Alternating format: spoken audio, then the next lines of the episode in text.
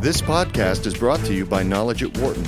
For more information, please visit knowledge.wharton.upenn.edu. Shooting the Messenger Quarterly Earnings and Short Term Pressure to Perform. As the quarterly earnings season for the second quarter of 2010 gets underway, investors, analysts, and the media will be watching to see how well public companies are emerging from the economic downturn and what that might mean for the stock market. With unemployment rates still high and federal measures of economic growth shaky, observers are hoping for earnings numbers that reaffirm signs of a recovery. Quote, Last year, every earnings announcement was a record loss. People understood that because it was a really bad time. Companies wouldn't necessarily want to come out with a record loss this year because people are expecting to see some improvement and expectations will be ratcheting up somewhat says Wharton accounting professor Brian Bushee. But earnings are always about the target. It's not as much what did you do in the same quarter last year as what are analysts and investors expecting this quarter, and did you meet that number? End quote. While most experts agree that a single minded focus on the short term can cause negative consequences for companies, they also suggest that blaming the earnings reports themselves is like shooting the messenger. Although the system of quarterly earnings might be broken, Fixing it is no easy matter and might create even more pressure to produce immediate results. Quote, Providing less information to the investors makes managers unaccountable. By the time investors realize that something problematic is happening in a firm, it's probably too late, notes Wharton accounting professor Karthik Balakrishnan. In that sense, more information is always better. This is assuming, however, that the information can be perfectly given to investors in the world of imprecise information where we live, however, it's a little different. You then have to think about the trade off between providing frequent, imprecise information and producing infrequent, precise information. End quote. An outcome, not a strategy. Former General Electric CEO Jack Welch generated plenty of talk and internet traffic in March when he was quoted in the Financial Times describing the business world's emphasis on shareholder value as misplaced. In a follow up interview published in Businessweek, Welch called shareholder value an outcome, not a strategy, and noted that a focus only on the short term doesn't energize or motivate employees to deliver tangible results. Quote, any fool can deliver in the short term by squeezing, squeezing, squeezing. Similarly, just about anyone can lie back and dream, saying, Come see me in several years. I'm working on our long term strategy. Neither one of those approaches will deliver sustained shareholder value. You have to do both. End quote. One contributor to the pressure to deliver in the short term is quarterly earnings reports and real and perceived consequences that come from failure to meet targets and surpass estimates. In recent years, companies like Coca-Cola, McDonald's, and AT&T ended their practice of providing earnings guidance, stating that they detract from creating a sustainable company for the long term. The recession and worries about the continued weakness of the economy have caused company earnings to be scrutinized more closely and made it harder for firms to hide their inadequacies, notes Wharton finance professor Alex Edmans. Quote, if there's a boom and every firm in your industry is going up by 10% and you're going up by 8%, you're underperforming. But the investors are still quite happy because you're still delivering a return. In a recession, if everyone is going down by 3% and you're going down by 5%, it's different. It's still a difference, but it means more in a downtime because investors are actually losing money and the company has more to cover up. End quote. Investors also tend to seek more information from companies during downtimes because they want reassurance that the firm isn't going to go under, states Wharton management professor Mike Useem. Last year, Useem conducted interviews with a group of sitting or recently retired CEOs to see how they altered their managerial style as a result of the recession. Most of the managers said they spent more time talking with investors, analysts, and their boards of directors and provided a greater amount of information about the company's health in an effort to show that they were, quote, taking the right steps to get through the crisis, end quote. During times of relatively steady growth or relatively steady decline, quarterly results are more predictable and less informative, he adds. When change is afoot, and at the moment, many people are hopeful that positive change is indeed coming, then quarter by quarter comparisons do become more significant. The job of equity analysts and investors is to track and then predict where a company is going to be a year out. A two or three quarter trend line can be very significant in making that forecast. End quote. Accounting tricks versus real cuts. Earnings reports provide a level of transparency to the public, but observers note that, as a true picture of how a company is doing, they should be taken with a grain of salt. Managers can make operating decisions, such as offering a discount on their products or services to increase sales as a quarter draws to a close. A company can cut back on staffing or delay a research and development project to minimize expenses. Accounting changes or tricks can be used to manipulate the numbers, or businesses can attempt to change their earnings target, walking analysts' expectations down to a number they can meet or beat. Managers also carefully construct the reports themselves often burying any information that paints a less than rosy picture of the company's health. If a company cuts back on R&D while a competitor invests heavily in that area, the short-term reward could be swallowed by a lack of innovative new products in the long term. Furthermore, when investors begin to feel that they can't trust earnings numbers, quote, you see a discount in the stock price, says Shivaram Rajgopal, an accounting professor at Emory University who has authored several studies on financial reporting.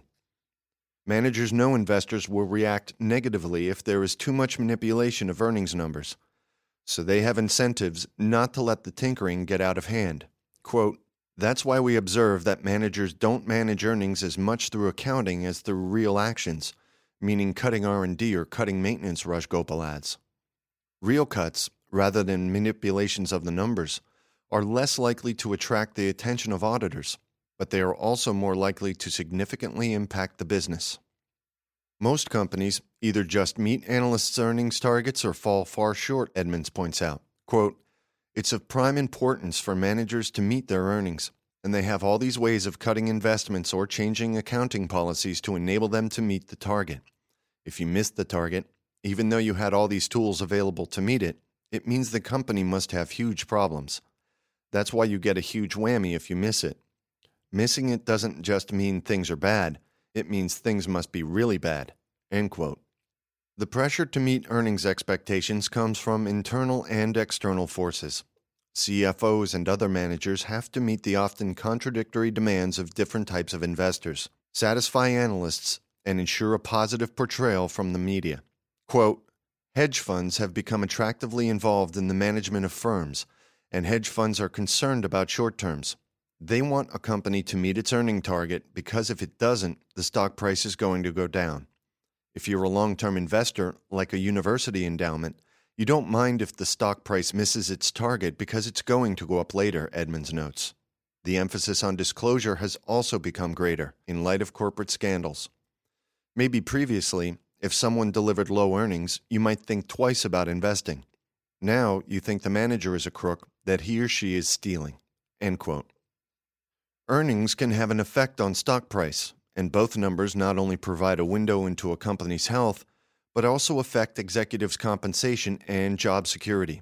Quote, when you think about it, it's not the fact that you have to give the information, it's more the fact that managers are under pressure to keep the stock price high because that's linked with their compensation, Balakrishnan says. Incentives have a definite impact on the quality of the reports. There is a ton of research that has shown that CEO incentives play a key role in firms' reporting quality, the mode of information, and the way they disclose. A 2005 study co authored by Emory's Rajgopal, which included a survey of 401 financial executives and in depth interviews with an additional 20, found that CFOs believe earnings are the key metric that outsiders use to judge a company's health. Three fourths of the managers said they would make sacrifices in economic value in exchange for smooth earnings. The majority would delay a positive long term project if it meant falling short on a quarterly earnings target. Quote, These classic labor models assume that managers have a long horizon, that if they indulge in value destroying actions, the market finds out eventually and their future wages get cut, Rajgopal states. That's just sort of baloney. These guys don't have a long horizon. They're just thinking about maybe the next two or three quarters. End quote. He compared managers' focus on earnings to students who are primarily motivated by grades. Quote, if I were to publish your grades so that everybody knew how well you did on this exam or quiz, you would be even more grade obsessed than you already are. Managers perceive earnings to be a scorecard of their performance. The report is published every quarter, it's very visible. The press spends a lot of time worrying about did they meet or beat this expectation, and there's lots of chatter on the internet about the stock. If they consistently fail to deliver expectations, they are just seen as incompetent managers. That has real consequences for their pocketbooks. End quote. Even without compensation or stock prices motivation, human beings naturally tend to work harder when they are very close to meeting a goal, notes Wharton Operations and Information Management professor Maurice Schweitzer. Quote, they work harder in both constructive and unethical ways. They begin to feel as if, because I'm almost there, the benefit of squeezing out higher productivity one way or another is higher. End quote. What managers think is important filters down into a company's culture as a whole. Schweitzer warns that leaders must make sure they are motivated by the right objectives, which very often are the long term objectives. Quote, you hear stories about the Enron culture and how it was very competitive, very cutthroat, and very short sighted, and rewarded individuals for being very productive in the short run. I think that's a recipe for disaster, he adds. One of the key managerial challenges is making sure you're rewarding and measuring the complete set of objectives that you have. Managers need to be constantly mindful of putting too much emphasis on one dimension of a multifaceted outcome. End quote. Schweitzer suggests that Coca Cola and other companies that stopped or scaled back earnings guidance sent a message throughout the organization that they are not focused on the short term profit. There are many companies that have gone private to avoid that short term pressure and focus on long term objectives, although that's a more extreme and expensive approach. End quote. But Rajgopal argues that firms that have stopped issuing guidance might be motivated by other concerns. According to a 2010 study he co authored, firms were more likely to commit to a policy of non disclosure if managers were more certain that they would have bad news to report in the future. Those firms also tended to have a larger percentage of long term investors. Quote, Managers say earnings guidance is bad and it makes us myopic. But if you look closely at those companies, the big message there is just performance. They're not doing well, so it's hard for them to forecast anything, Rajgopal says. The rationale for them is not to forecast anything. If you're not able to meet the target, you're seen as a bad manager or a bad forecaster. End quote. If not earnings reports, what?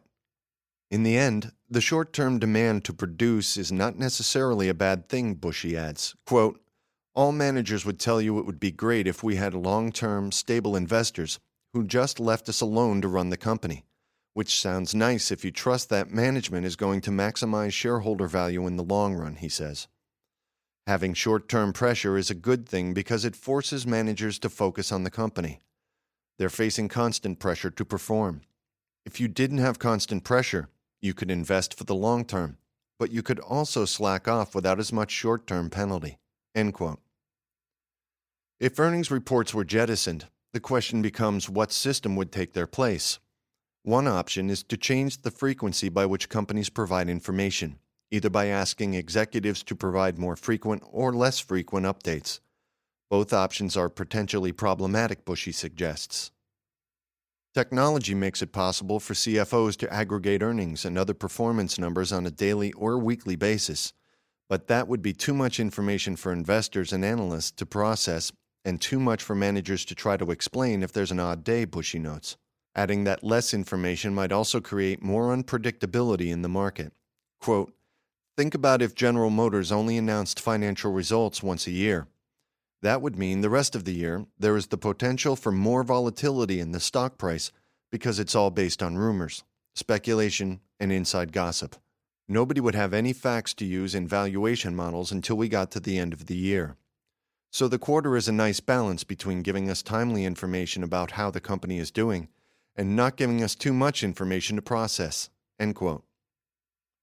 Although some have suggested that a switch to the European model of corporate governance which focuses on a broader set of stakeholders, would end such practices as cuts to staff or R&D for the sake of earnings and stock price.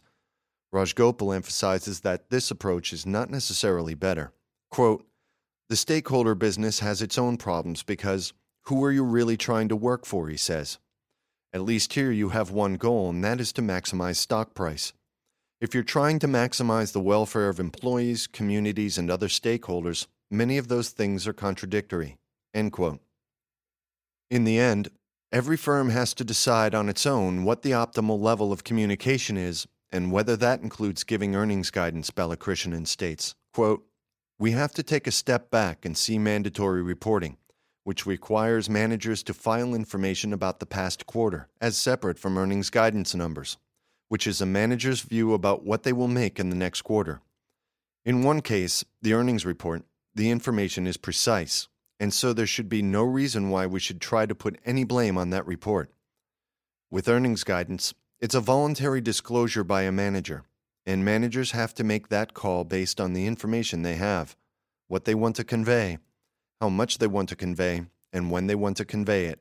End quote. Any policy intervention related to earnings would have to, quote, look at all the interlocking jigsaw pieces, including managers, investors, and analysts, Edmans says. The earnings targets, in and of themselves, are not bad things, but if people rely on them too much and think, oh, we can just observe the earnings announcement and we don't need to actually monitor the company, then that's when it becomes bad. End quote. What observers should do instead, Edmans adds, is to take a page out of the playbook of a sports team manager. Quote, if you want to assess a baseball player or a soccer player, you could only look at a player's stats but that's not what you would do in reality. In reality, you send scouts to watch the person actually playing and to capture some of the elements of play that are not captured in stats. For more business news and analysis from Knowledge at Wharton, please visit knowledge.wharton.upenn.edu.